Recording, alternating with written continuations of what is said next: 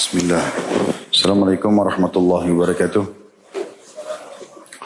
Alhamdulillah wassalatu wassalamu ala Rasulillah. Segala puji dan puja kehadirat Allah Subhanahu wa taala juga salawat dan taslim kepada Nabi besar Muhammad sallallahu alaihi wasahbihi wasallam. Melanjutkan pada buku kita yang ditulis oleh Abdul Azim bin Badawi Al-Khalafi. Ini 40 karakteristik mereka yang dicintai Allah dan kita masih di golongan yang pertama yaitu orang-orang yang suka bertaubat. dan sudah kita jelaskan setengah bahasan dan kita akan lanjutkan setengah yang tersisa termasuk dalil-dalil dari sunnah atau dari hadis-hadis Nabi SAW berhubungan dengan masalah taubat ini. Kurang lebih kita akan membahas insya Allah dari uh, halaman 25 sekarang ini sampai ke 30. Teman-teman sekalian, sebagaimana saya bahasakan yang lalu, taubat itu indah, ya, kenikmatan yang tidak bisa digambarkan. Karena bisanya hati tunduk kepada sang pencipta Allah dan juga air mata menetes tanpa diprogramkan. Bagi orang yang betul-betul menyesali perbuatan dosanya karena Allah, dia akan rasakan itu. Rasanya hati ini sangat dekat dengan Allah Subhanahu wa taala. Ingin segera bertobat sebelum mati datang. Saya berulang kali menemukan sebagian ikhwah antara azan dan iqamah. Berapa hari lalu saya ketemu sama seseorang, seorang bapak. Mungkin umurnya di atas 50-an. Nangis-nangis. Terisak-isak antara azan dan pada saat subuh gitu. Saya pas sholat di sebelahnya, Masya Allah dia di saat pertama. Di dekat rumah kami. Kemudian selesai dia berdoa, dia sampai di istighfar. Saya dengar, walaupun dia mungkin berusaha untuk dia, dia saja yang dengar. Tapi ada saya di sebelahnya, saya dengar gitu. Setelah salam, saya salam dari sholat sunnah. Dan dia lihat saya, dia salam. Assalamualaikum Ustaz. Waalaikumsalam. Terus dia bilang, Ustaz doain ya, saya lagi ada masalah besar nih. Terus saya bilang, insya Allah baiklah. Tapi dia sambil terisak-isak kayak orang yang bebannya luar biasa gitu. Dia nangis terus. Habis salam, saya penasaran ingin tahu masalahnya apa ini. Mungkin mungkin orang ini ada terlilit utang, mungkin ada sesuatu. Dan saya ingin sekali coba, siapa tahu saya bisa mendapatkan keutamaan hadis Allah fi auni abdi makana abdu fi auni akhi. Allah selalu dalam pertolongan seorang hamba selama dia dalam pertolongan saudaranya. Saya pegang pahanya, saya bilang, Pak, insya Allah sebentar habis salat, habis uh, sholat uh, habis ini, begitu salam saya bilang, sekarang ini saya tunggu di depan masjid ya. Oh, ya baik Ustaz, maksudnya zikirnya pun kita tunda sebelum jemaah masjid bubar, karena rata-rata kami saling kenal di situ. Habis keluar, terus saya bilang, ada apa Pak? Bisa saya bantu, ada yang saya bisa bantu. Dia nangis saya nggak bisa ngomong gitu. Mulai jemaah masjid bubar. Saya kebetulan naik motor terus saya bilang sama dia, udah bapak naik motor saya aja. Sambil jalan kita ngobrol. Jalan nggak bisa ngobrol. Nangis terus. Ya, saya mampir di sebuah tempat, Alhamdulillah karena masih subuh gelap, jadi orang tidak banyak. Terus akhirnya dia berhenti, saya berhenti, saya berhenti di satu tempat yang aman, gitu, pinggir jalan kami, terus saya tanya, ada apa Pak? Coba tenangin diri dulu, cerita. Saya pikir betul-betul ini masalahnya bagi saya ini terlilit utang anaknya sakit. Kata dia bilang sama saya, Ustaz, saya ceritakan ini bukan membuka aib ya. Tapi ini sebuah ibrah, pelajaran yang besar bagi orang yang taubat itu punya kenikmatan tersendiri. Terus dia bilang sama saya, Ustaz saya ini lama kerja di salon bertahun-tahun. Dan saya dari dulu ini sering kali juga e, menangani akhwat-akhwat. Udah berapa banyak akhwat dulu yang saya potong rambutnya, yang Akhirnya terbuka di depan umum. Dosa banyak sekali. Masalah apa? Ya ini anak merasa menyesal. Jadi bukan masalah karena terlilit utang atau apa. Merasa menyesal karena dulu dosanya banyak. Terisak-isak nangis. Terus saya bilang, sudah berapa lama untuk tinggalkan salon itu? Saya tinggalkan sudah, anak tinggalkan sudah setahun Ustaz. Alhamdulillah antum sudah tinggalkan, bagus. Ya tapi sekarang bagaimana caranya memperbaiki kesalahan yang lama? Dan beberapa pelanggan juga sekarang ada yang kena cocok, Panggil saya ke rumahnya, sekeluarga. Ya suaminya, ya istrinya, ya anaknya saya juga tanggulangi. Gimana caranya saya membahasakan ke mereka? Ya antum harus bisa berbesar jiwa membahasakan. Kalau antum sekarang cuma tangani ikhwat saja. Kalau usah lagi tanganin akhwat. Karena pasti akan bertemu dengan yang bukan mahram. Pasti akan menyentuh rambut, menyentuh bagian tubuh dan seterusnya. Akhirnya saya setelah saya ambil kesimpulan dari pertemuan itu. Dia merasa tenang. Saya bilang insya Allah Fadl nanti antum main ke kantor. Di kantor ada banyak ikhwah. Mungkin antum bisa apa cukur rambut mereka. Oh masya Allah banyak di kantor bergabung. Itu bisa pengalihan dari kegiatan yang dulu. Terus dia terima kasih intinya. Saya melihat dia menangis itu mungkin Kalau saya pun mau menangis begitu saat itu tidak bisa. Ada kenikmatan tersendiri. Air matanya netesin air mata. Terus lidahnya itu bisa mengucapkan astagfirullah dengan merenunginya. Hatinya tunduk sama Allah.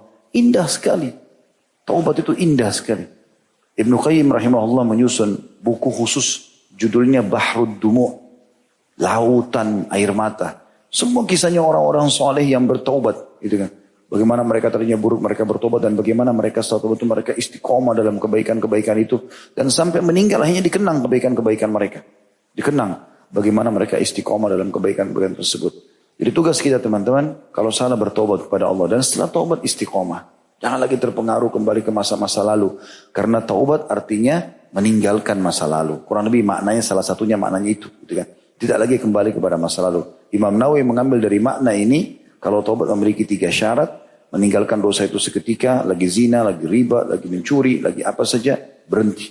Yang kedua, sesali. Yang ketiga, janji sama Allah tidak akan mengulanginya. Ada sebagian ulama menambahkan yang keempat adalah menyibukkan diri dengan amal soleh. Karena terjerumusnya orang pada dosa lagi kembali karena dia tidak menyibukkan diri dengan amal soleh. Misal jam 9 sampai jam 10 malam dulunya antum biasa ke karaoke. Ke diskotik mana. Ini jam ini harus diganti. Ganti dengan kegiatan misalnya pengajian, ganti. Karena waktu ini masih sangat berbekas dalam jiwa antum. Syaitan akan bisa micu, memicu dari situ. Sebagian ulama mengatakan salah satu ciri taubat seorang hamba diterima, dia melupakan masa lalunya. Atau muncul rasa ikrah atau benci terhadap dosa yang pernah dia lakukan. Sehingga dia merasa jijik, kenapa dulu saya lakukan itu ya? Gitu. Itu salah satu cirinya. Ya, jadi tidak boleh membuka pintu-pintu syaitan ini. Karena taubat itu sangat indah, mahal, susah untuk didapatkan. Kalau antum beristighfar kepada Allah, lisan ini bisa mengatakan astagfirullah wa atubu ilaih. Berarti Allah sayang sama antum. Allah mau antum kembali kepada Jangan sia-siakan itu. Kesempatan untuk kembali kepada amal soleh ini sulit. Teman-teman renungi riwayat ya. Ada kemarin saya khutbah Jumat. Saya sempat duduk berpikir apa yang saya sampaikan di khutbah Jumat saya coba cari buku-buku kecil, saya temukan ada buku kecil yang menarik. Judulnya Amalan Ringan Berpahala Besar. Ini ya. Saya sempat tandai beberapa tanda. Ada yang mengkritik buat saya. Sampai saya niat mau nyampaikan di kajian kita ini. Riwayat yang unik gitu. Yang menurut saya karena saya belum pernah menemukannya ya. Baru pertama kali. Yaitu riwayat yang disebutkan. bahwasanya ada tiga orang masuk Islam di zaman Nabi Shallallahu Alaihi Wasallam. Ketiga orang ini pada saat masuk Islam, baginda Nabi SAW berkata kepada para sahabat, siapakah yang ingin menampung ketiga orang ini? Maka berkatalah Talha bin Ubaidillah radhiyallahu anhu salah satu sahabat yang dijamin masuk surga dari 10 orang, saya ya Rasulullah. Talha bin Ubaidillah orang kaya dan memang dia ingin mendapatkan pahala saudaranya ini. Maka ketiga orang ini pun tinggal di rumah Nabi SAW, di rumah Talha bin Ubaidillah radhiyallahu anhum. Lalu kemudian dikatakan, lalu Nabi SAW mengutus pasukan untuk berperang. Dan salah satu dari tiga orang yang baru masuk Islam yang tinggal di rumah Talha ikut dan terbunuh mati syahid. Dapat keutamaan. Berjalan waktu, Nabi SAW kemudian mengutus pasukan lain. Lalu orang yang kedua, ini kebetulan dari suku Udrah ditulis di sini. Orang yang kedua ikut lalu mati syahid juga. Berjalan beberapa waktu, orang yang ketiga meninggal di atas ranjangnya. Jadi tiga orang yang masuk Islam ini tinggal di rumah Talha semuanya. Orang yang pertama mati syahid, yang kedua mati syahid, yang ketiga mati di atas ranjang. Yang terjadi uniknya adalah Talha bin Ubaidillah bermimpi melihat ketiganya di surga. Tiga-tiganya di surga. Namun orang yang meninggal di atas ranjang yang terakhir mati paling depan mendahului teman-temannya. Fasilitasnya lebih bagus. Padahal yang dua mati syahid, gitu kan? Dan orang yang terakhir mati syahid mendahului temannya yang syahid pertama. Lalu kemudian orang yang syahid pertama tadi yang pertama kali mati itu ada di paling belakang. Artinya yang paling utama yang mati di atas ranjangnya, lalu yang syahid sebelumnya, lalu yang syahid pertama paling belakang. Talha bin Ubaidillah bangun, lalu kemudian menemui Nabi SAW dan bertanya, ya Rasulullah, bagaimana saya memahami ini? Bukankah orang yang mati syahid lebih baik daripada orang yang mati di ranjang? Gitu kan? Apa kata Nabi SAW? Wa ma angkarta min dhalika laisa wa ma angkarta min dhalik Laisa ahadun afdalu indallah min mu'minin yu'ammaru fil islami di tasbihihi wa takbirihi wa tahlilihi. Kenapa kau heran hai Talha? Tidak ada yang lebih utama di sisi Allah daripada seorang mukmin yang diberi umur panjang dalam Islam karena tasbih, takbir dan tahlilnya. Hadis ini dihasankan oleh Albani dalam As-Sahihah nomor 654 dan diriwayatkan oleh Imam Ahmad. Apa maknanya? Bertasbih sekali, bertahlil sekali, subhanallah, la ilaha illallah, bertakbir sekali Allah Akbar. Itu kalau satu hari antum lebih umurnya dari orang yang mati syahid, masih bisa mengalahkan orang yang mati syahid itu. Karena besarnya pahala orang yang masih Allah kesempatan ada umur dan bisa bertaubat. Itu luar biasa. Riwayat yang lain mirip dengan ini, diriwayatkan oleh Ubaid bin Khalid As-Sulami radhiyallahu anhu bahwa Rasulullah SAW mempersaudarakan dua orang sahabat. Salah seorang dari mereka terbunuh mati syahid di medan jihad. Sedangkan yang seorang lagi meninggal seminggu setelahnya. Bedanya cuma satu minggu, tujuh hari. Tapi, tapi mandi biasa. Mati biasa. Bukan mati syahid yang kedua. Para sahabat pun mensolatkan jenazah yang pertama dan jenazah yang kedua. Lalu Rasulullah SAW bertanya. Jenazah yang pertama mati syahid, nggak ada masalah. Jenazah yang kedua yang mati di atas ranjang seminggu kemudian ini disolati juga oleh para sahabat. Nabi tanya tentang jenazah yang kedua. Apa pendapat kalian tentang orang ini? Maka para sahabat yang solati menjawab, semoga Allah mengampuni dosanya. Kalau ada dosanya Allah maafkan. Semoga Allah merahmatinya. Dan semoga dia dapat menyusul saudaranya yang terbunuh mati syahid di medan perang. Maksudnya semoga dengan persahabatannya ini nanti sama-sama di surga. Apa kata Nabi SAW kepada para sahabat? Fa'aina salatuhu ba'da salatihi wa saumuhu ba'da saumihi wa amaluhu ba'da amalihi inna bainahuma kama bainas sama'i wal ard. Bagaimana bisa kalian membandingkan antara yang mati syahid dengan yang hidup seminggu setelahnya? Mana pahala sholatnya orang yang hidup seminggu itu kalau mau dibandingkan pahala sholatnya orang yang mati syahid. Artinya seminggu saja dia sholat selama hidup itu udah ngalahin semua ini pahalanya orang yang mati syahid ini. Puasanya dari puasanya orang mati syahid. Dan amal-amalnya semua yang dikerjakan selama seminggu yang tidak sempat lagi dikerjakan oleh orang mati syahid. Ketahuilah perbedaan antara keduanya antara langit dan bumi. Ini luar biasa teman-teman. Jadi kalau antum dari maksiat lalu Allah berikan kesempatan taubat dan punya kesempatan sehari hidup itu luar biasa kesempatan emas jangan disia-siakan masa lalu kita kalau kelam bertobat beristighfar kepada Allah itu pahala sendiri atau kalau baik kita sekarang kita bersyukur dan kita sekarang menambah kualitasnya. Kalau biasa sholat malam, dulu mungkin cuma kita baca beberapa ayat Al-Quran surah pendek-pendek, sekarang kita pindah ke surah lebih panjang misalnya. Kalau dulu kita bangun setengah empat, jam empat subuh, menjelang subuh setengah jam, sekarang kita bangun jam tiga. Kita coba meningkatkan kualitasnya gitu kan. Kalau dulu kita pakai sejarah biasa, sekarang kita ganti sejarah baru dan segala macam hal lah. Maka itu jauh lebih baik. Dan hari ini maksimalkan. Selama antum hidup hari ini, sampai dari detik ini kita belajar sampai malam sebentar, anggap antum mau mati besok. Lakukan perbuatan ibadah seakan-akan ini ibadah yang terakhir. Baginda Nabi SAW berkata, setiap kali mau imami sholat, Sallu sholat al-muadda'ah. Sholatlah seperti sholat perpisahan.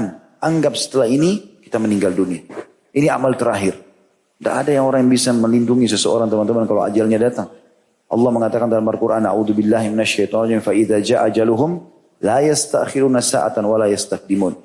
Kalau ajal mereka sudah datang tidak ada yang bisa menerlambatkan sesaat ataupun menguranginya sesaat. Dalam ayat lain Allah mengatakan, ya aina ma takunu yudrikumul mautu walau kuntum fi burujim musyayyadah. Aina di mana pun kalian berada, pasti mati akan menjemput kalian walaupun kalian berada di sebuah bangunan yang sangat kokoh. Sekekar apa pun badan kita, sehingga apa pun titel kita, Ya sehebat apa pun kita dalam mengejar prosesi dunia termasuk punya harta, pasangan, anak-anak segala macam. Toh kita akan meninggal. Dan renungi baik-baik sabda Nabi SAW. Iza mata ibnu Adam. Kalau anak Adam meninggal dunia. Atba'u thalath. Akan diikuti dengan tiga. Amaluhu wa ahluhu wa maluhu. Amalnya, keluarganya dan hartanya.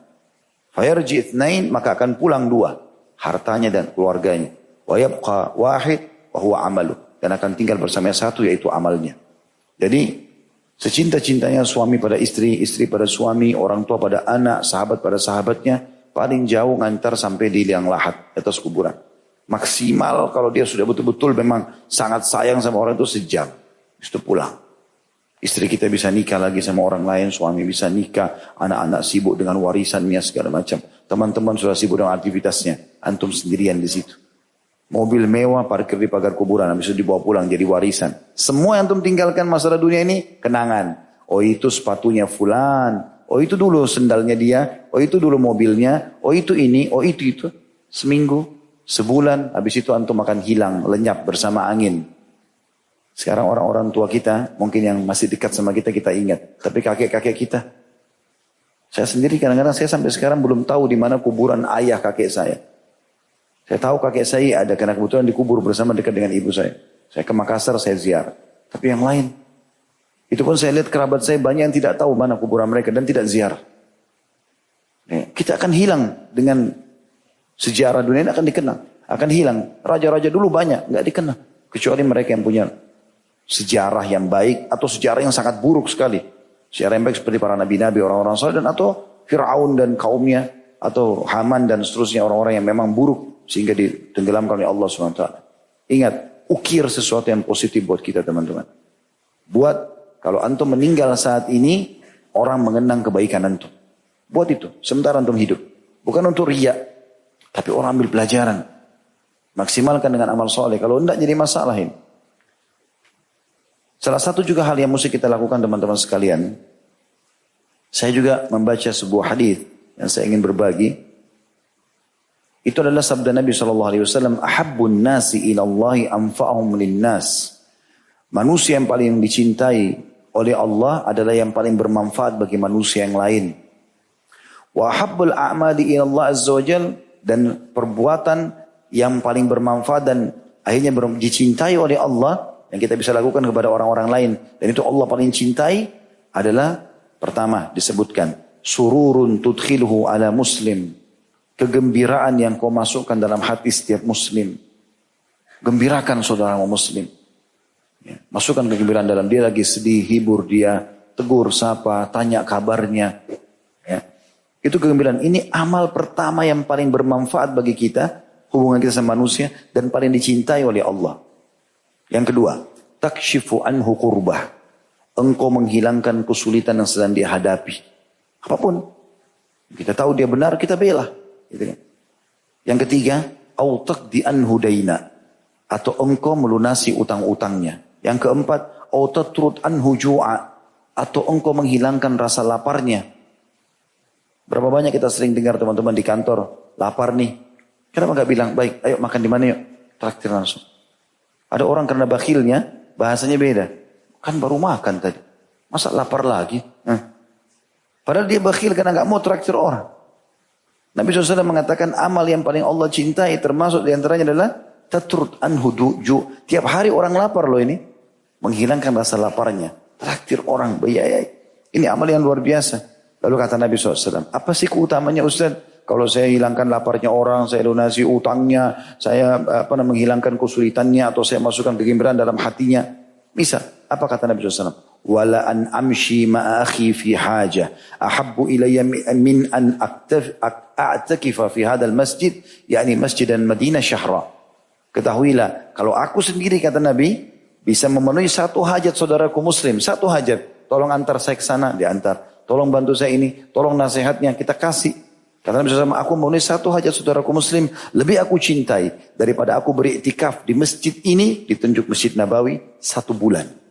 Iktikaf sebulan teman-teman, kita akan raih lima waktu sholat. Dengan keutamanya semua. Pasti on time orang iktikaf, kecuali dia punya udur syari. Azan dia sudah di masjid, karena sebelum sebelumnya dia sudah tidur di masjid, tinggal di masjid kan. Jadi nggak pernah ketinggalan takbiratul ihram pertama imam, dia akan dapat dua antara azan dan iqamah, dia dapat sholat qobliyah dan ba'diyah, sholatnya takbiratul apa namanya uh, uh, sempurna, jadi tidak masbuk kecuali punya udur. Kita tidak bicara orang punya udur. Dia akan bisa sholat duha, luasa sholat malam, luasa majelis ilmu dia hadiri, zikir pagi petang, baca Quran. Apa yang tertinggal? Sebulan di Masjid Nabawi, Nabawi seribu pahala sholatnya. Gitu ya. Itu sebulan berarti berapa banyak? 30 ribu pahala sholat lima waktu. 30 ribu pahala sholat subuh 30 ribu, pahala sholat duhur, asar, maghrib, isya. Kata Nabi SAW, aku memenuhi satu hajat saudaraku muslim. Di antaranya tadi itu, masukkan kegembiraan dalam hatinya, buat dia tersenyum, bercanda yang normal, yang yang halal. kemudian hilangkan masalah dia, ulasi utangnya, kemudian hilangkan rasa laparnya, itu Nabi mengatakan lebih baik, lebih aku cinta daripada satu bulan etikaf di sini. Dan kenapa Nabi bilang itu teman-teman? Kenapa masjidnya beliau? Supaya orang memahami besarnya bobot pahala membantu seorang muslim. Lalu kata Nabi SAW yang kelima, waman kata magaiwan. Tadi kan yang keempat menghilangkan rasa laparnya. Dan siapa yang meredam emosinya. Gaiz ini, kata ulama, adalah emosi yang bisa dilampiaskan. Kita punya kemampuan untuk melampiaskannya. Tapi kata Nabi SAW, walau sya'a ayyumdihu amdah. Kalau dia mau balaskan, dia mampu. Karena dia punya power, dia benar. Tapi justru dia kontrol emosinya. Apa kata Nabi SAW? Keutamaan yang kelima dari perbuatan bermanfaat ini. Mala Allahu qalbahu yawmal kiamati ridha. Allah akan penuhi hatinya hari kiamat dengan keridoan. Makna maknanya sebagian maknanya kata ulama hadis adalah Allah akan terima semua amalnya, Allah akan maafkan kesalahannya sampai dia ridho masuk surga. Hanya dengan emosi sama teman atau sama muslim, ah nggak usah deh, saya nggak usah lampiaskan. Dia gibah saya, tidak usah, biarnya dia gibah, dia dapat dosa, kita nggak usah ikut-ikutan. Kita mampu balas. Kita bisa datang, mungkin kita lebih berotot, kita bisa tonjok dia, segala macam bisa. Tapi enggak, kita nggak balas. Itu keutamanya luar biasa. Justru di situ dikontrol keimanan seseorang. Lalu kata Nabi SAW, menyimpulkan semuanya, وَمَنْ مَشَى مَأَخِيهِ فِي حَاجَةٍ حَتَّى يَقْدِيَهَا لَهِ Thabbatallahu qadamaihi yawma tazurul akdam. Dan siapa yang keluar sengaja dari rumahnya, menemani satu hajat saudaranya muslim sampai selesai. Minta ditemani sampai selesai. Walaupun cuma temani ke pasar apa, temani saja. Sampai selesai, Allah akan kokohkan kakinya pada hari kiamat di mana semua kaki-kaki tergoncang. Mananya Allah akan selamatkan pada hari kiamat. Keutamaan yang luar biasa. Saya bacakan di sini kata penulis, sebagian orang merasa sempit dan terganggu ketika kedatangan orang-orang kecil, terutama para duafa Padahal saat kita membantu saudara kita yang membutuhkan, para fakir miskin dan kaum duafa, pada hakikatnya kita sedang membantu diri kita sendiri. Ingatlah, barang siapa menunaikan hajat saudaranya, maka Allah yang maha suci dan maha pemurah akan tunaikan hajatnya. Dan bahwasanya Allah maha suci selalu menolong hambanya selama dia selalu menolong saudaranya. Hadis riwayat muslim. Di antara hadis yang mulia adalah sabda Nabi SAW dari Abu Hurairah radhiyallahu anhu dan hadis ini riwayat Bukhari Muslim, Nabi SAW bersabda, As-sa'i alal armala wal miskin kal mujahid fi sabilillah. Wa ahsabuhu qal, wa kal qaimi la yaftur, wa qassaimi la yuftir. Orang yang berusaha membantu janda-janda susah dan orang-orang miskin adalah seperti mujahid di jalan Allah. Seperti orang pergi jihad. Sepertinya, kata Abu Hurairah, Beliau juga bersabda seperti orang yang sholat malam terus menerus dan seperti orang yang berpuasa setiap hari. Kata beliau, jihad di jalan Allah, sholat malam tiada henti, puasa tidak berbuka, semuanya berpahala besar dan itu bisa diraih dengan membantu janda-janda susah, orang-orang miskin dan para duafa lainnya. Teman-teman saya harap sedikit serius dalam masalah seperti ini ya. Jadi kadang-kadang saya pernah begitu sampaikan masalah ini. Ada ikhwan yang jadikan bahan bercanda. Gitu kan. Oke sudah, kalau gitu Ustadz kan bilang tadi bantu janda, cari janda-janda cantik yang masih muda, ya sengaja jadi target untuk dibantu, akhirnya berduaan, akhirnya terjadi zina. Ini haram akhi. Bukan begitu dimaksud.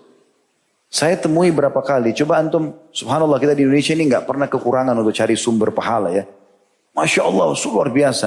Di masjid ada kotak amal, di ta'lim ada kotak amal, di pinggir-pinggir jalan banyak orang miskin. Itu ibu-ibu duduk di pinggir jalan sering nggak lihat nggak jual bawang, jual apa? Bukan dia tidak bisa ke pasar, mungkin kakinya sakit di depan rumahnya, depan gang. Depan gang kami sering kami temukan ada banyak. Tidak pernah saya keluar dari rumah ke pengajian tidak temukan orang begini. Pasti ada saja. Kalau kita tanya, bu ini harganya berapa? Satu bungkus bawang atau bungkus kentang. Artinya tidak seberapa. Mungkin semuanya 150 ribu, 200 ribu gitu. Hanya untuk hidupin dirinya. Kalau kita tanya, ibu ada suaminya? Gak ada nak. Anaknya berapa? Tiga. Hidup dari situ. Orang lula lalang tidak ada yang mampir ikhwah. Kenapa nggak mampir?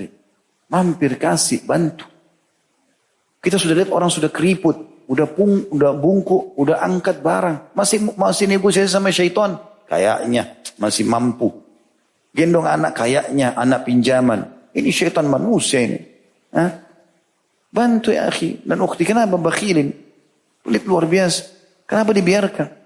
Ada bapak-bapak jual gorengan. Saya lihat gorengannya kalau dijual semua mungkin 400 ribu, 500 ribu. Sebagian orang mungkin di antara kita pakai makan satu kali saja itu makan siang, makan malam. Itu jual teman-teman.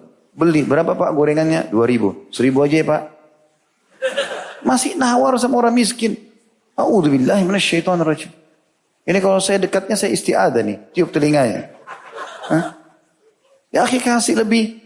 Beli 2000, beli semua itu. Pak, ini saya bayar ya, bagi-bagiin kepada orang. Itu nawar orang miskin. Kenapa ini? Masih bisa nigo gitu kan. Beli bakso Pak, tambah satu ya. Minta gratis, bayar ya akhi. Beli satu gerobak itu, sedekahin ke orang. Gitu kan. Ini aneh betul. Orang kata Nabi SAW jihad. Sholat malam tidak ada henti, puasa tidak berbuka, semuanya berpahala besar. Semua itu diraih hanya dengan membantu para janda orang miskin dan para duafa. Abdullah bin Abu Aufa berkata, Nabi SAW tidak pernah menolak untuk berjalan bersama janda dan orang miskin. Maksudnya memenuhi hajat mereka ya. Lalu beliau memenuhi hajat keduanya. Sebagaimana disebutkan oleh An-Nasai. Abu Bakar dan Anhu sering kali memerah susu kambing untuk masyarakat di sekitar rumahnya. Termasuk janda-janda yang tidak mampu. Abu Bakar punya beberapa ekor kambing radhiyallahu anhu, unta. Beliau peras sendiri susunya untuk kasih kepada orang. Saking ingin cari pahala gitu. Setelah jadi khalifah, seorang wanita berkata di sekitar rumahnya Abu Bakar, sekarang dia tidak akan lagi memerah untuk kami. Waktu Abu Bakar dengar Anu beliau tersenyum lalu berkata, sekali-kali tidak. Aku berharap semoga apa yang aku pegang ini, maksudnya kekhilafaan, tidak berubah, tidak merubah apa yang telah aku lakukan selama ini. Sampai beliau meninggal tetap merah sebagai khalifah, merah susu kasih orang. Umar bin Khattab rutin selalu mencari orang-orang yang susah. Bahkan pernah dia masuk membantu seorang nenek yang buta dan jompo Kemudian diikuti oleh seorang sahabat Talha radhiyallahu anhu. Lalu Talha masuk ke rumah itu lalu bertanya kepada ibu tersebut, apa yang orang ini lakukan? Kata dia, orang itu selalu memenuhi hajatku, membantuku, dan membuang apa yang menggangguku. Lalu kata Talha, celaka kau wahai Talha, kenapa kau memata-matai Umar? Gitu kan. Kata beliau perbuatan baik ini tidak terbatas pada janda, yatim, orang miskin atau duafa. Jika kita mudah dalam bermuamalah dengan sama manusia, toleran dalam urusan utang, maka Allah SWT akan mudahkan hisab kita di akhirat kelak. Karena Rasulullah SAW bersabda, Utiyallaha bi'abdin min ibadihi, atahullahu malan. Nanti hari kiamat, ada seorang hamba yang sengaja didatangkan atau didatangkan di hadapan Allah Subhanahu wa taala, ia termasuk orang yang kaya raya, Allah kasih dia harta. Lalu Allah tanya, faqala lah, "Madza amilta fid dunya?" Apa yang sudah kau lakukan selama di dunia dengan hartamu ini? Qala, walayak Allah haditha. Dan Nabi SAW mengatakan dan Allah tidak tidak tersembunyi apa pun uh, apa pun terhadapnya atau kepadanya gitu kan. Padahal tidak ada yang samar bagi Allah. Allah tahu semuanya tapi Allah sengaja tanya hambanya.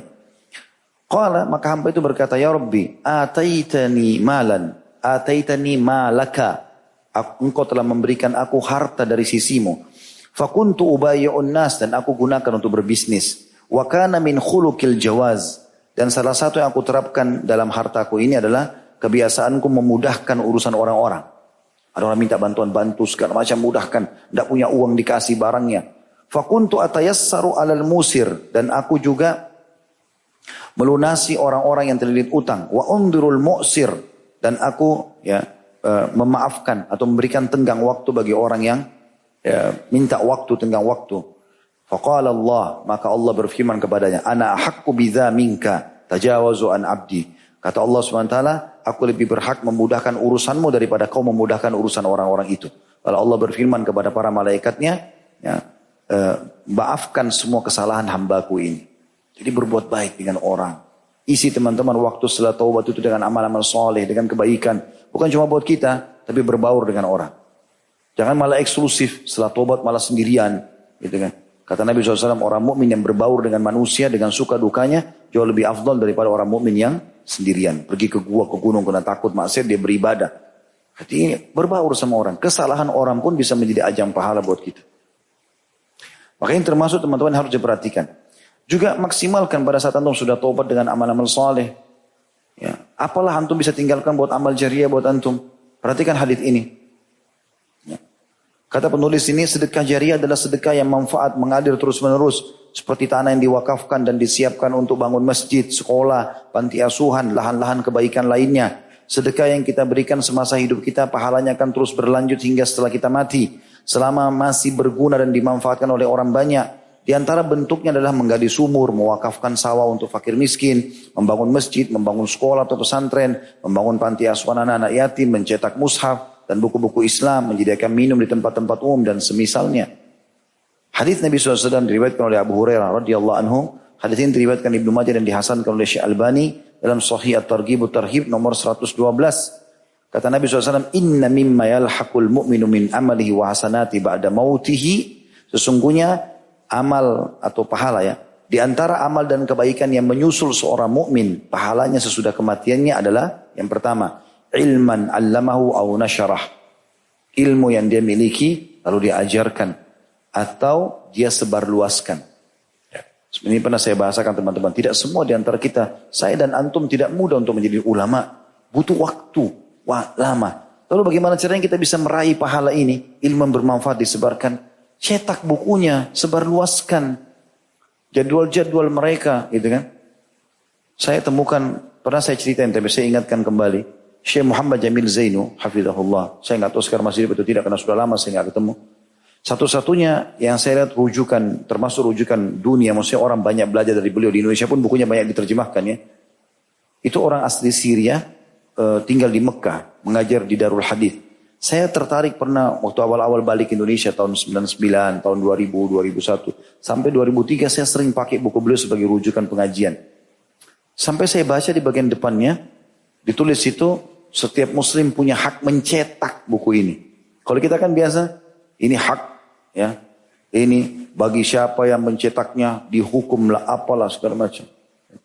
Setiap muslim punya hak mencetak dan berbanyak buku ini dan kalau ada yang ingin bantuan silakan hubungi penulis, dikasih nomor teleponnya. Saya telepon tuh. Itu masih belum ada handphone waktu itu tahun. Masih awal-awal handphone kula tahun 99 tahun, tahun 2000. Saya telepon, Assalamualaikum Syekh ini, saya Khalid Basara dari Indonesia, pengen ketemu ada waktu. Oh silakan, ahlan wa sahlan. Ini alamat saya. Kebetulan ada saya kenal satu orang Mekah, teman. Dia punya mobil diantar saya ke sana. Keliling-keliling cari sampai dapat. Begitu ketemu, orang sudah tua, jenggotnya putih semua gitu. Ya, Anta Khalid, anta Khalid. Iya, ya, Syekh, ini saya Khalid. Pelukanlah salaman sama dia. Terus dia pegang jenggot saya, dia bilang, jenggotmu pendek sekali. Ya. Saya senyum, saya pikir kalau dia lihat jenggot di Indonesia, mungkin dia lebih kaget gitu kan. Cuma dua lembar, kalau jenggot saya aja dianggap pendek bagaimana. sambil dia bercanda, dia senyum. Terus duduk, ngobrol-ngobrol. Saya bukan saya menggurui, tapi saya mengatakan, Syekh, di buku ini ada antum tulis tentang begini. Tapi saya baca di buku lain ada begini. Saya kita diskusi dan syekhnya menerima Masya Allah. Kalau ada kita kasih masukan atau apa. Syekh apa maksudnya buku ini? Diterangin sama dia. Rupanya waktu itu, waktu itu ya, tahun 2000-an itu sekitar 37 atau 38 judul buku yang beliau tulis. Di sebelah rumahnya itu ada gudang besar, buku-buku banyak berdus-dus. Ringkas cerita saya bilang sama dia, Syekh, saya uh, habis ini, saya mau pulang ke Indonesia, saya mau ambil buku-buku antum. Oh silahkan, fadlan, silahkan. Ambil saja, berapapun kau mau ambil di belakang gudang itu. Saya masuk ke gudangnya besar sekali, penuh buku-buku. Tidak bisa, timbangan e, pesawat saya waktu itu saya naik ekonomi cuma 20 kilo atau 30 kilo. Saya ambil aja deh, siap, siap judul 10-10 buku. 20-20 buku kalau nggak salah saya ambil. Oke silakan ambillah. Kalau di mobil teman ini saya ke Jeddah. Waktu itu saya tinggal di rumah sepupu kebetulan di Jeddah. Terus saya sholat di masjid. Sebelum saya berangkat ke Indonesia ada masjid dekat situ. Sholat ada anak muda saya sudah kenal mereka. Karena saya waktu itu tinggal sebulan di Saudi. Sudah kenalan sama mereka ngobrol-ngobrol, kadang-kadang habis sholat kita diskusi-diskusi gitu. Terus saya bilang, ikhwani ini ada, ikhwan ini jamak daripada, biasa kita juga bilang ikhwa ya, akhi, ikhwan, ya, ikhwa. Saya bilang, ikhwani, ini ada buku-buku saya bawa dari Syekh Muhammad Jamil Zainul dari Mekah. Mari saya di sana. Saya mau wakafin taruh masjid sini ya. Saya bawa 10-10 uh, apa uh, buah di setiap judul 10 saya taruh di sini. Oh bagus sekali taruh aja, taruhlah. Terus saya bilang sama mereka, Kenapa antum tidak pergi ke Mekah ambil buku ini? Ini Mekah cuma dari Jeddah satu jam. Buku syekhnya bagi cuma-cuma. Iya ya, kenapa kita tidak terfikir ya? Gitu. Nah akhirnya mereka Allah alam setelah itu jalan kau tidak tapi insya Allah menurut saya lihat dari semangat mereka mereka mau ketemu sama syekh mau ambil mau sebar luasin. Saya bilang bagaimana hari Jumat untuk bagi kepada jemaah pinggir jalan bagikan lagi mampir restoran bagikan kan bagus. Maksudnya teman-teman kita kalau nggak bisa nulis buku sebarin buku yang ada ini buku ini yang saya bacain antum ini mungkin di bawah 10 ribu rupiah. Harga gorengan antum ini. Hah? Tapi manfaatnya luar biasa. Beli sebarin akhi. Kasih. Mampir di musola taruh. Di silaturahim keluarga taruh. Lagi naik bus tak kasih orang di sebelah. Kenalan mungkin muslim kasih. Kan gitu. Jadi yang pertama yang bisa menjadi terus mengalir bagi seseorang setelah meninggal ilmu yang diajarkan.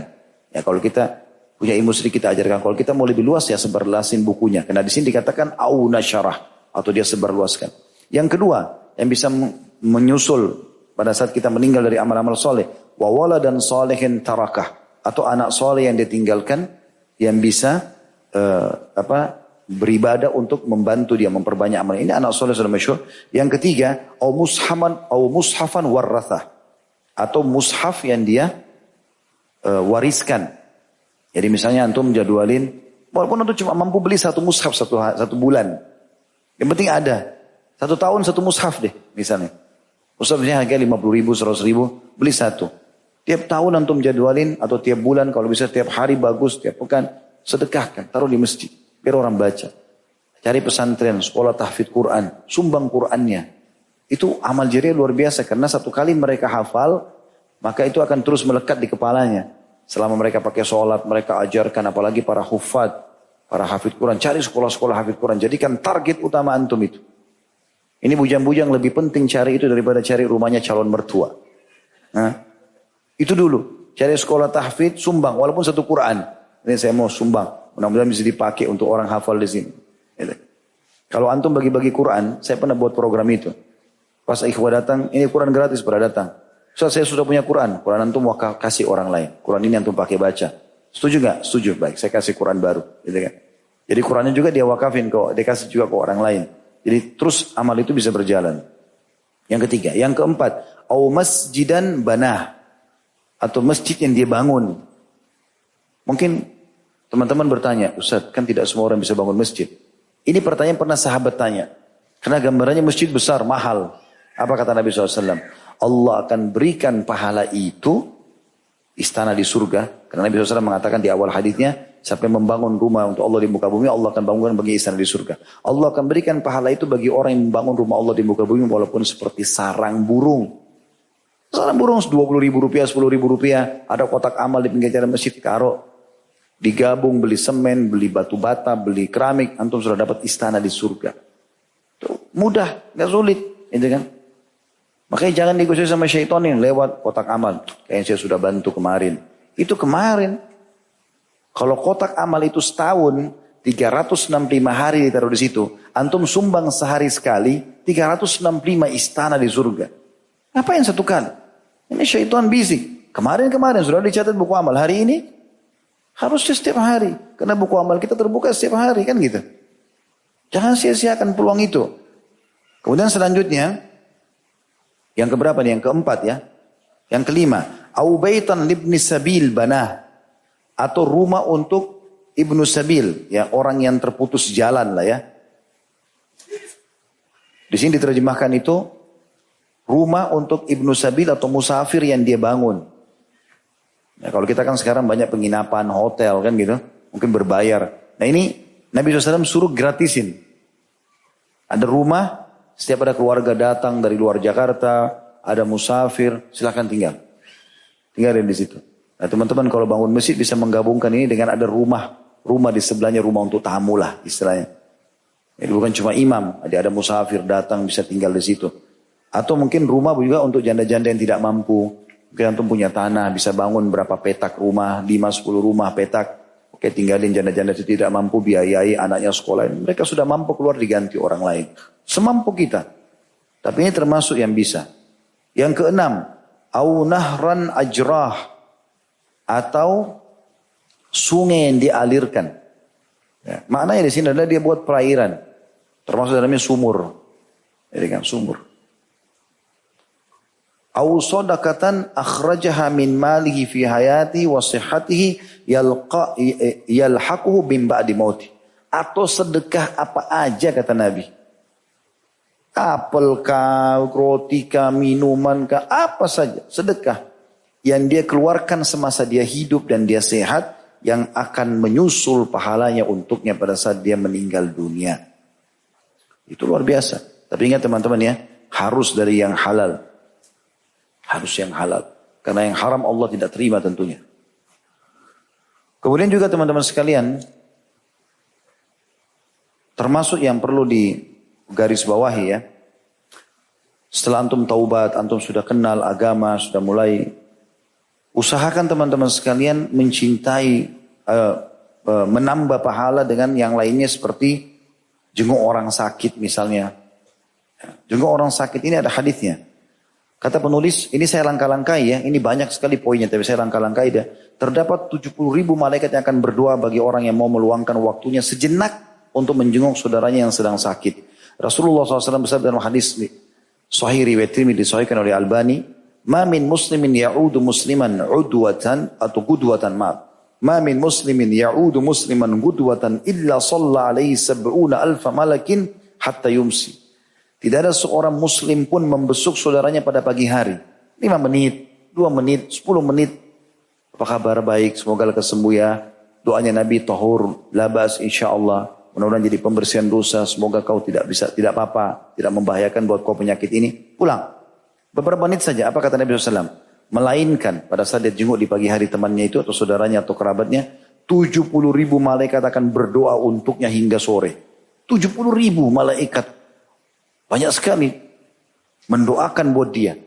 Dan tidak ada seorang, dan jika dia membesuknya sore hari, misalnya bisa asar gini, antum jenguk 5 menit, 10 menit, kecuali 70 ribu malaikat lain akan mendoakannya hingga pagi hari besok.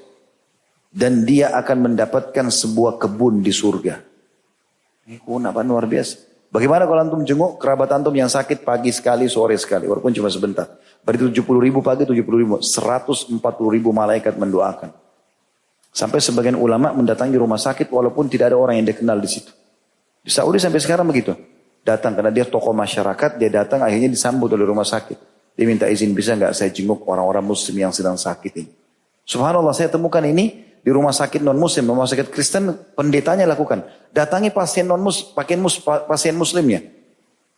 Sampai ada yang mau didoakan oleh pendeta atau pastor itu. Ini tidak boleh kita biarkan semestinya kan. Tapi kenapa muslim tidak lakukan itu? Misalnya dia datang, oh dia datang. Syekh-syekh di Saudi begitu datang. Assalamualaikum warahmatullahi wabarakatuh. Maaf saya minta waktunya sebentar. Termasuk hadis Nabi SAW adalah tidak ada ada ada dosa yang tidak bisa dibersihkan dengan istighfar, maka Allah coba hambanya dengan penyakit. Semoga jadi pembersihan buat anda. Ini sedikit hadiah, kalau ada hadiah dia pindah kamar sebelah, pindah kamar sebelah, pindah kamar sebelah. Sampai seorang syekh pernah menceritakan di Riyadh, dia datang ke rumah sakit, dia datangin satu kamar, orang tidak kenal, anak muda. Kakinya lagi digip, diangkat tinggi. Semen semuanya, patah rupanya. Kata syekh sudah cek kamar sana, syekh bilang mengatakan sabarlah, begini, begini. Sebutkan dalilnya, lalu dia mengatakan syekh, saya justru bersyukur. Kata anak muda itu. Syekhnya bilang pertama kali saya jenguk orang sakit begini bahasanya. Saya bersyukur. Kenapa kata syekh kok bersyukur? Dia bilang saya sudah dua tahun saya di rumah sakit ini. Dan perlu anda tahu dua tahun ini saya sudah hafal 30 juz Al-Quran. Sebelumnya saya ini orang ugal-ugalan. Dengar musik. Oh jauh dari agama. Allah coba saya dengan tabrakan kaki saya patah. Awalnya saya berkeluh kesah sih. Minggu pertama, bulan pertama. Setelah itu saya karena tidak bisa bergerak, tidak bisa buat apa-apa. Saya tonton ada cuplikan Al-Quran, saya mulai tersentuh, mulai saya ngaji, sekarang saya hafal 30 juz Al-Quran. Kalau bukan karena tabrakan ini, saya nggak akan hafal. Jadi ini subhanallah amal-amal yang luar biasa yang bisa ditambahkan. Termasuk teman-teman saya tutup dengan ini, di, maksudnya di, dari buku ini ya, kita akan kembali ke buku kita nanti. Kalau antum sudah taubat teman-teman, dekatkan diri dengan orang-orang soleh, orang-orang beriman, para ulama, orang-orang yang soleh, yang memang ahli ibadah. Karena mencintai mereka akan membawa kita bersama mereka di surga. Dengarkan ini, riwayatnya diangkat oleh beliau khusus judulnya bersama Abu Bakar sama Umar. Seorang sahabat datang mendatangi Rasulullah SAW dan bertanya pada beliau, kapan hari kiamat? Maka Rasulullah SAW balik bertanya, wa mada adat talaha? Apa yang sudah kau persiapkan untuk kiamat itu? Qala la syai. Kata orang itu masih sedikit sekali ya Rasulullah. Illa anni uhibbullah wa rasulahu sallallahu alaihi wasallam. Tapi ada satu modal saya. Saya mencintai Allah dan Rasulnya. Maka Nabi SAW mengatakan, Faqal, anta ma'aman ahbabt. Kau akan bersama dengan orang yang kau cintai. Artinya karena kau cintai Allah dan Rasulnya, sekarang kau cintai aku ini, seakan-akan Nabi bilang begitu, kau akan sama-sama aku di surga. Bersama Rasulullah SAW di surga. Istananya berdekatan dengan Nabi, amalnya sedikit. Kenapa? Modalnya mencintai mereka. Mencintai Nabi. Qala Anas, maka sahabat Nabi mulia Anas berkata, Fama farihna bishayin farihna atau farahna biqaulin Nabi wasallam anta ma'a man ahbabta. Kami tidak pernah segembira ya pada saat mendengar dan, men, dan, dan menerima hadis Nabi SAW, engkau bersama dengan orang-orang yang kau cintai.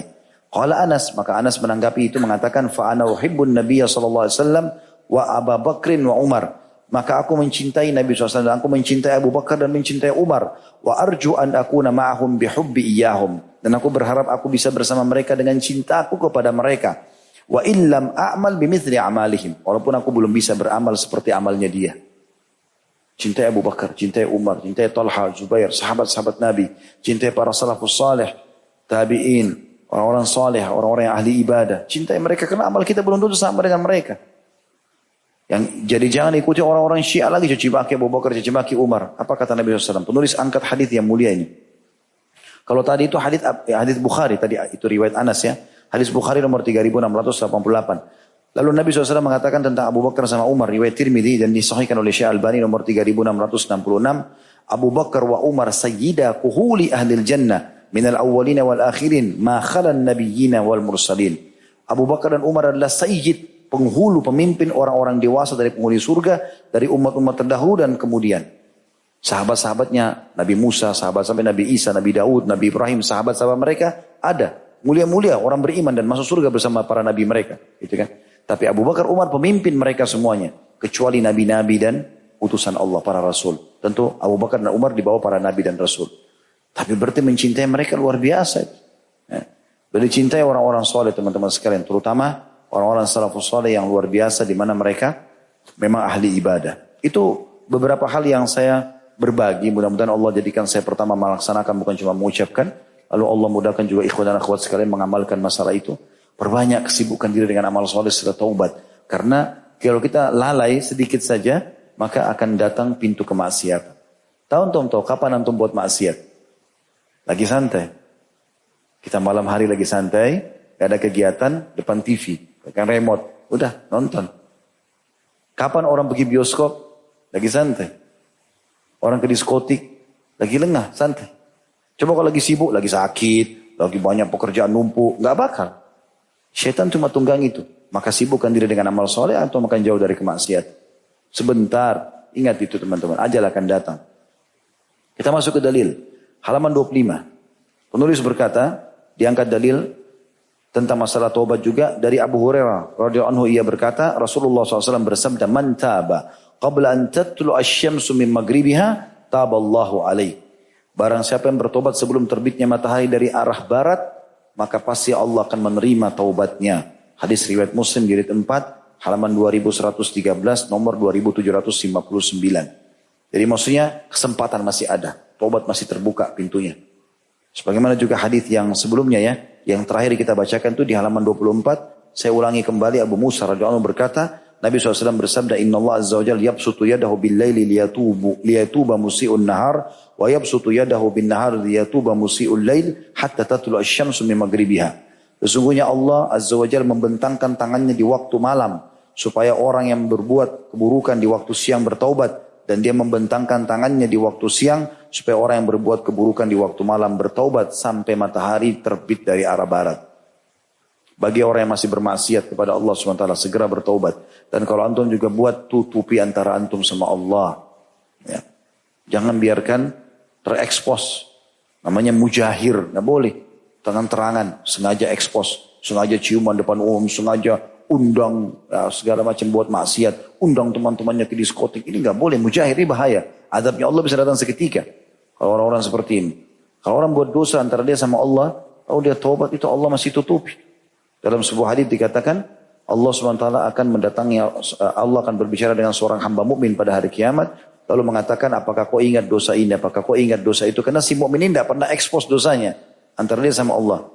Lalu dia mengakui semuanya sampai dia mengira dirinya akan binasa. Lalu Allah mengatakan, aku tutupi di dunia, kau tidak ekspos itu.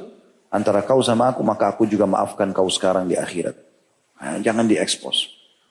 Juga dikatakan dalam hadis yang lain, hadis riwayat Muslim, jadi tempat halaman 2076 nomor 2703 dari Ibnu Umar radhiyallahu anhu bahwasanya Nabi SAW bersabda, Inna Allah yakbalu taubatal abdi ma lam yughargir. Sesungguhnya Allah akan menerima taubat seorang hamba selama dia belum sekarat atau sakarat menghadapi mati. Kalau orang sudah dimulai dicabut ruhnya, dia sudah lihat malaikat baru mau taubat udah nggak bisa. Seperti kasus Fir'aun. Pada saat sudah mau dicabut ruhnya baru dia bilang, In aman tu bilati aman nabi banu Israel. Aku beriman kepada yang telah diimani banu Israel. Kata ulama, saking kufurnya tidak punya beriman sama Allah sampai nggak bisa sebut nama Allah. Dia cuma mengatakan saya beriman kepada apa yang diimani oleh Bani Israel. Tapi sudah sementara dicabut proses apa proses pencabutan ruhnya. Makanya malaikat mengatakan, Al-ana waqad kunta qablu minal mufsidin. Sekarang baru kau mau tobat? Setelah dulu sebelumnya kau termasuk orang-orang yang berbuat kerusakan. Dan kabar gembira kata penulis yang paling besar adalah sabda Rasulullah SAW. Lillahi asyaddu farham bitobati abdihi na yatubu ilaihi min ahadikum. Kana ala rahilatihi bi ardi falatin. Fanfalatat minhu wa alaiha ta'amuhu wa syarabuhu. Fa'aisa minha fa'ata syajaratan fattaja'a fi dhilliha. Kad aisa min rahilati fabayna huwa, fabayna huwa kathalik. إذ هو بها قائمة أو قائمة عنده فأخذ بختامها. ثم قال من شدة الفرح اللهم أنت عبدي وأنا ربك أخطأ من شدة الفرح. Sungguh Allah lebih gembira dengan taubat seorang hamba. Allah tuh senang kalau kita taubat. Daripada kegembiraan salah seorang di antara kalian ketika ia berada di atas hewan tunggangannya di suatu padang pasir Sahara. Lalu hewan tunggangannya itu kabur sedang makanan dan minumannya berada di atasnya. Ia pun putus asa darinya. Kemudian ia mendatangi sebuah pohon lalu berbaring di naungannya dalam keadaan putus harapan dari kendaraannya yang hilang. Pada saat itulah tiba-tiba hewan tunggangannya telah berada di sisinya. Lalu ia pun mengambil tali kekangnya, tali kekangnya, kemudian berkata dengan sangat gembira, Ya Allah, engkau hambaku dan aku Rabbmu. Ia salah mengucapkan atau berucap karena sangat gembira. Hadis ini diriwayatkan Muslim jilid 4 halaman 2104 dan juga nomor hadisnya di 2747.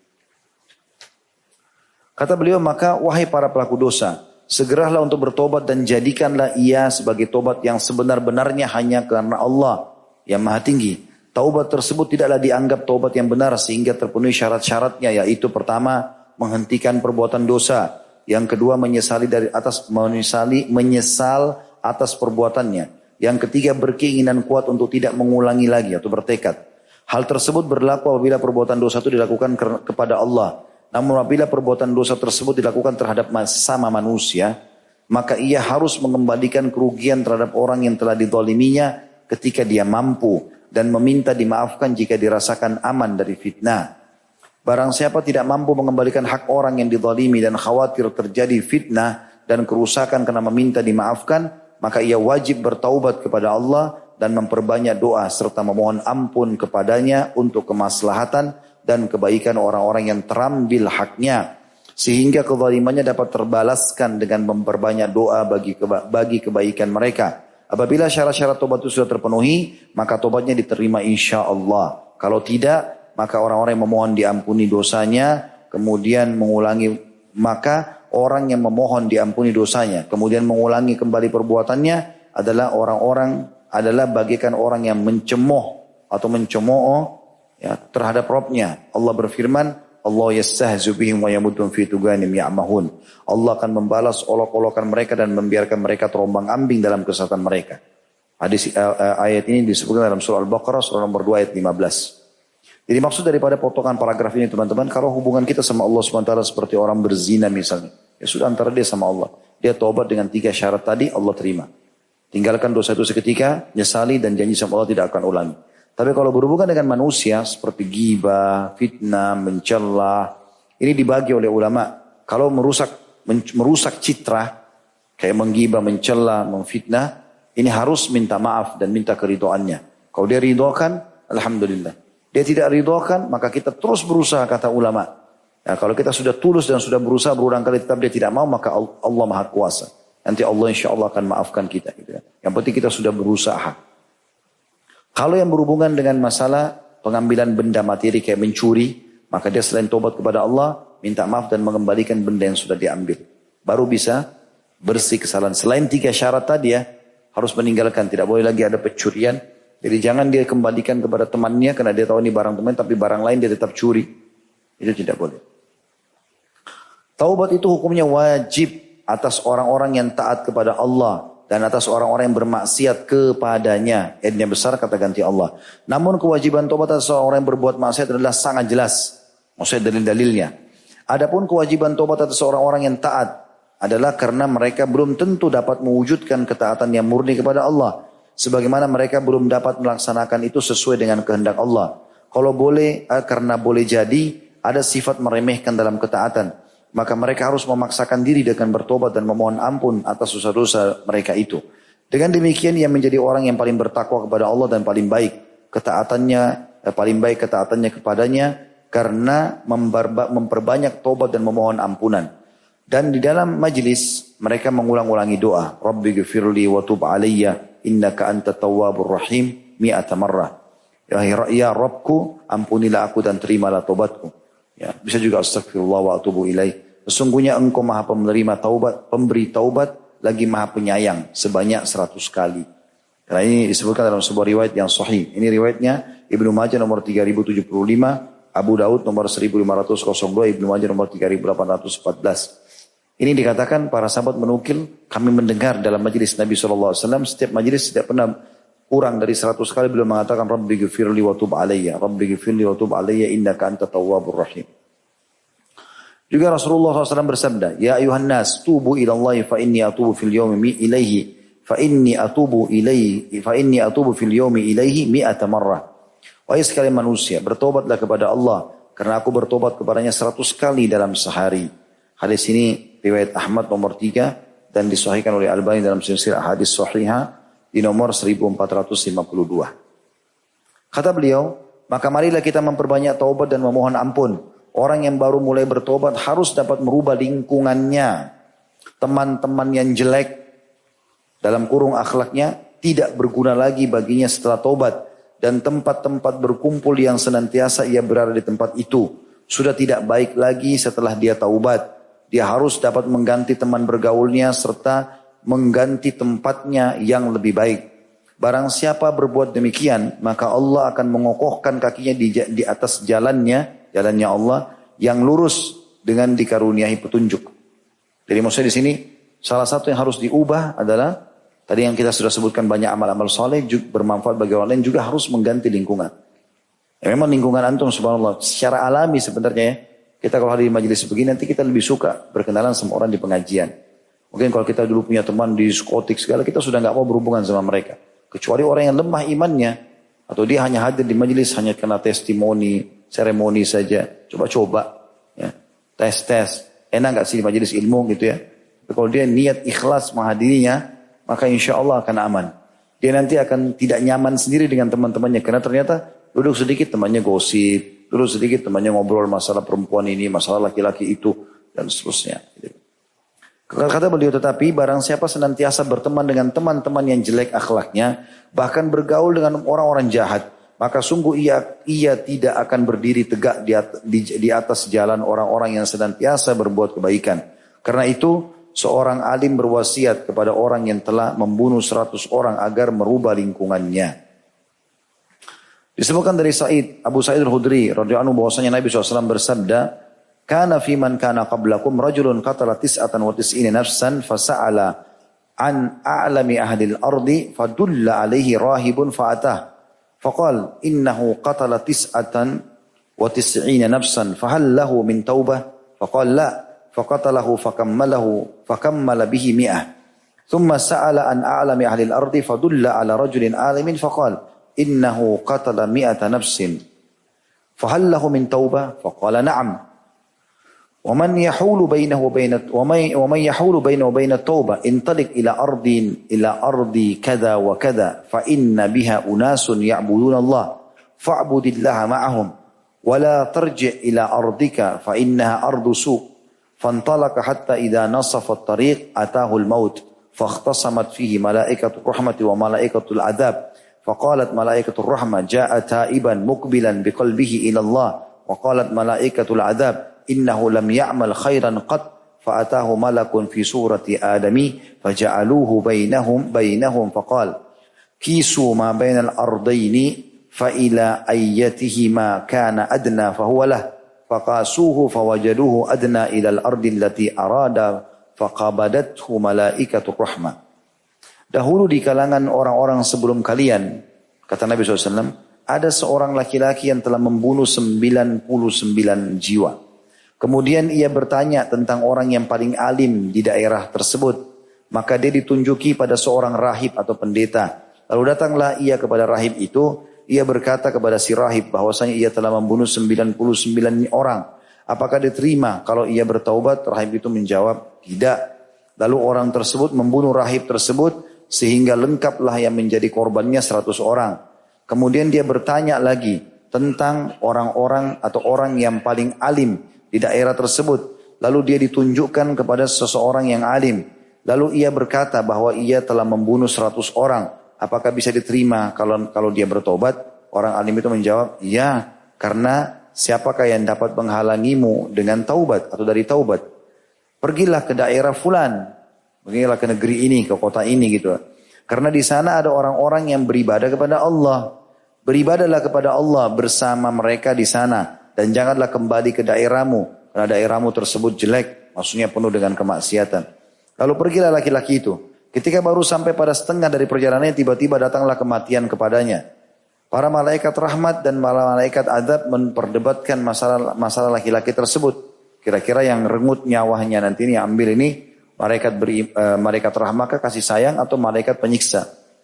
Adapun malaikat adab berkata, para malaikat rahmat dan malaikat adab memperdebatkan masalah laki-laki tersebut. Maka malaikat rahmah berkata, ia datang untuk bertobat dan menghadap kepada Allah. Adapun malaikat adab berkata, sesungguhnya ia belum mengerjakan kebaikan sama sekali. Tadinya ahli maksiat nih. Lalu datanglah malaikat kepada mereka berbentuk Bani Adam. Allah ciptakan dalam bentuk seperti manusia. Lalu mereka lalu mereka menjadikannya sebagai hakim di antara mereka. Maka dia berkata, kata si malaikat yang menjadi manusia ini, ukurlah antara dua daerah tersebut tempat yang dia mau pergi memperbaiki keadaannya dengan tempat negerinya yang tadinya buruk. Para malaikat kemudian mengukur dua daerah tersebut dan mereka mendapatkan bahwa ternyata laki-laki itu lebih dekat ke daerah yang ia inginkan untuk bertaubat. Maka malaikat rahmah mengambilnya. Hadis ini riwayat Bukhari nomor 3470 dan Muslim di nomor dua uh, dan juga Imam Muslim. Tapi ini Imam Bukhari disebutkan di dua uh, titik yaitu juga nomor 2766. Hadis ini memberikan gambaran kepada kita teman-teman sekalian bagaimana uh, ada riwayat lain yang menguatkan ini. Bunyinya uh, tambahan riwayatnya dan Allah memperdekat jarak negeri yang dia mau bertobat, memperbaiki dan Allah menjauhkan negeri dia yang buruk. Sehingga ada perbedaan satu jengkal saja. Karena itu malaikat rahmah mengambilnya. Nah, ini berarti menandakan taubat teman-teman biar belum beramal sedikit pun cukup untuk bisa membawa ke dalam surga. Demikianlah kata beliau. Ada faedah-faedah lain yang berkaitan dengan tauhid asma Allah dan sifatnya. Artinya mengisahkan nama-nama dan sifat Allah. Yaitu bahwasanya Allah Ta'ala menamakan hambanya dengan At-Tawwabun. Orang-orang yang bertaubat. Dan Allah pun menamakan dirinya dengan At-Tawwab. Yang maha penerima taubat. At-Tawwab adalah salah satu asma'ul husna. Nama-nama yang mulia. Milik Allah yang mencakup juga bagi orang yang bertaubat. Jika digunakan untuk seorang hamba maknanya adalah banyak banyak kembali kepada Allah dengan bertobat. Adapun berkaitan dengan Allah, maknanya adalah yang menerima taubat hambanya. Allah berfirman dalam surah Al-Mu'min ayat 3. A'udzu billahi minasyaitonir rajim.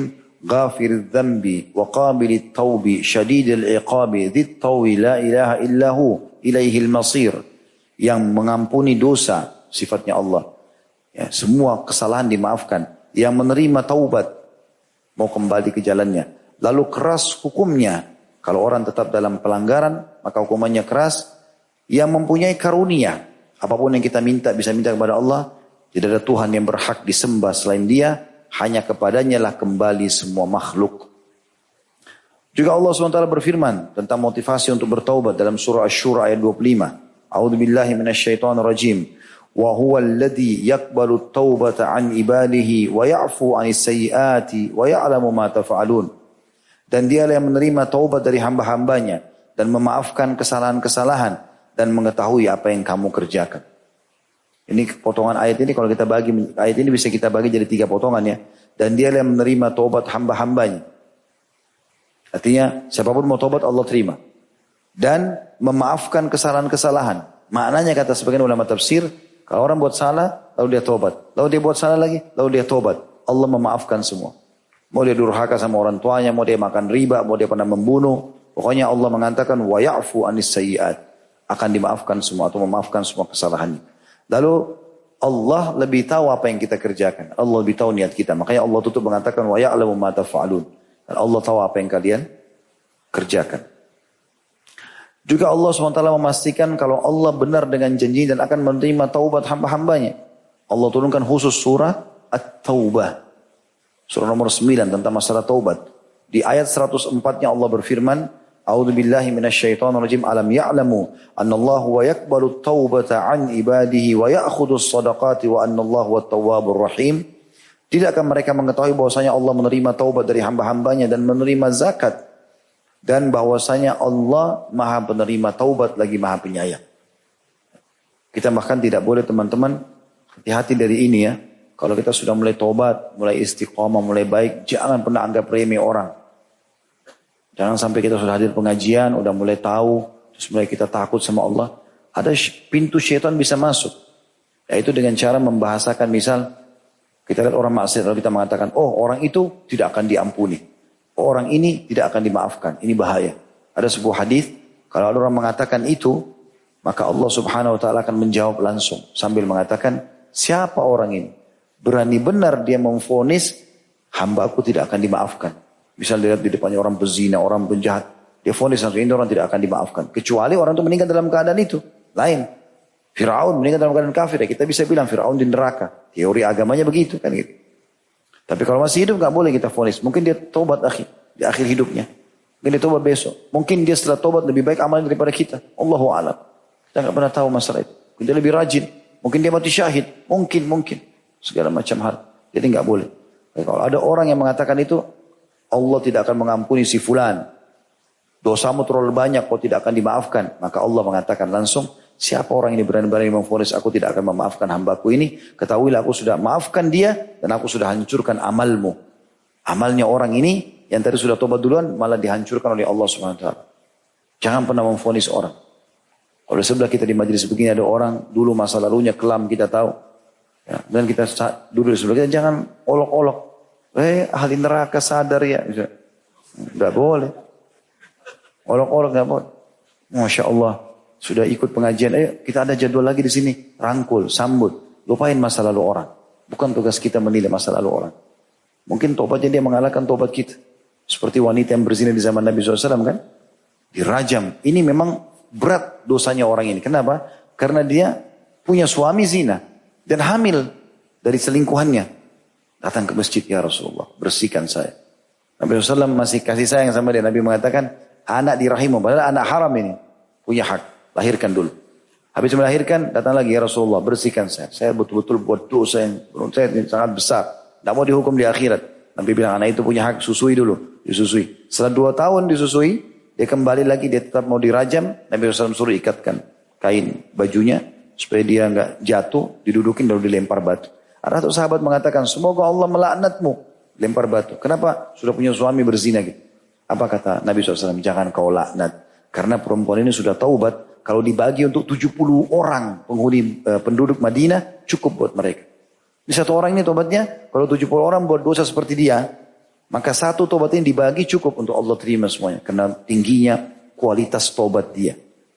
Jadi walaupun kita sudah tobat dari tahun lalu, 10 tahun lalu, ada orang baru tobat sekarang, jangan anggap remeh. Mungkin dia lebih baik daripada kita. Allahu a'lam. Mungkin dia punya orang tua yang dia bakti kita nggak punya. Mungkin, mungkin, banyak. Seribu satu hal. Makanya kata Hasan Basri rahimahullah tentang masalah tawadu, jangan kau lihat siapa pun muslim depanmu, kecuali kau tanamkan dalam dirimu kalau dia lebih baik. Tanamkan itu. Ingat, kalau dia lebih tua, katakan pada diri kita, dia lebih banyak ibadahnya. Kalau dia lebih muda, katakan dia lebih sedikit dosanya. Kata beliau penjelasannya adalah bahwa asma Allah tadi yang maha penerima tobat, tawab. Itu terdiri dari dua bagian. Di antaranya nama-nama yang dikhususkan untuk Allah maka tidak boleh ada penamaan yang sama dengan nama tersebut. Seperti nama Allah Ar-Rahman, Al-Muhyi, Al-Mumit. Nah, ini Allah tentu kita sudah tahu nama Allah yang paling agung. Ar-Rahman yang maha, maha, pengasih. Ya. Rahman Rahim, Ar-Rahman yang maha penyayang. Al-Muhyi yang menghidupkan, Al-Mumit yang mematikan. Ini adalah nama-nama yang khusus bagi Allah Ta'ala yang terbaik. Dan tidak boleh menamakan selain Allah dengan nama-nama itu. Di antaranya nama-nama yang tidak dikhususkan baginya atau bagi Allah yang besar kata ganti Allah baginya akan tapi dibolehkan bagi yang lain untuk diberi nama itu ya sebagaimana Allah memberi nama dirinya dengan At-Tawwab. Dan di uh, dia menamakan hamba-hambanya dengan At-Tawwabin. Kan sama Tawwab. Sifatnya Allah Tawwab. Dan kalau hambanya jamak Tawwabin. Kalau dihapus in-nya Tawwab juga gitu kan dan dia menamakan hamba-hambanya dengan At-Tawwabin. Sebagaimana pula menamakan dirinya dengan Ar-Ra'uf, Ar-Rahim. Yang menamakan Nabi Muhammad SAW dengan Ra'ufur Rahim. Penyayang, pengasih. Dan menamakan dirinya dengan As-Sami Al-Basir. Yang maha mendengar dan maha, maha melihat. Serta dia juga menamakan manusia dengan Sami Basira. Manusia itu mendengar dan juga melihat. Perbedaan antara sebuah nama dan nama lain seperti perbedaan antara zat yang satu dengan zat yang lainnya. Tetapi Allah Subhanahu wa taala berfirman, "Laisa kamitsli syai'un wa huwas samiul basir." Tidak ada sesuatu yang serupa dengannya dan dialah yang maha mendengar dan lagi maha melihat. Surah Asy-Syura ayat 11. Dikatakan bahwasanya tidak seorang pun yang seperti dengan Allah taala di dalam nama-nama dan sifat-sifatnya. Sebagaimana tidak ada pula sesuatu pun yang sepertinya dalam zat dan perbuatannya. Maha tinggi Allah dari yang menyerupai dan dari tandingan sebagaimana maha tinggi Allah dari sekutunya. Dan Allah berfirman sebagai penutup dalam surah Al-Ikhlas ayat 1 sampai ayat 4. Qul huwallahu ahad, Allahu samad, lam yalid wa lam yulad wa lam yakul ahad. Katakanlah hai Muhammad dan juga sampaikan kepada pengikutmu untuk mengatakannya, dialah Allah. Siapa Allah itu? Yang Maha Esa. Dia tunggal, Allah adalah Rob yang bergantung kepadanya segala sesuatu. Tidak ada yang beranak, tidak dia tidak beranak dan tidak pula diperanakkan dan tidak ada seorang pun yang setara dengannya. Jadi kalau kita bahas tentang sifat tadi Allah At-Tawwab ini, Allah Maha menerima tobat hamba-hambanya dan dinisbatkan juga pada hambanya dengan tawabin. Artinya kalau pada hamba diterimahkan dengan orang-orang yang suka bertaubat, bukan berarti Allah sama makhluknya sama. Karena Allah mengatakan tadi dalam surah Syura ayat 11, "Laisa kamitslihi syai'un wa samiul basir." Tidak ada yang menyerupai dia dan dia Maha mendengar, juga Maha melihat. Allahu alam. Semoga Allah jadikan kita orang selalu bertobat insyaallah dan menyibukkan diri dengan amal saleh. Itu saja semoga bermanfaat. Subhanakallah wa bihamdika asyhadu an la ilaha illa anta astaghfiruka wa atubu ilaik. Assalamualaikum warahmatullahi wabarakatuh.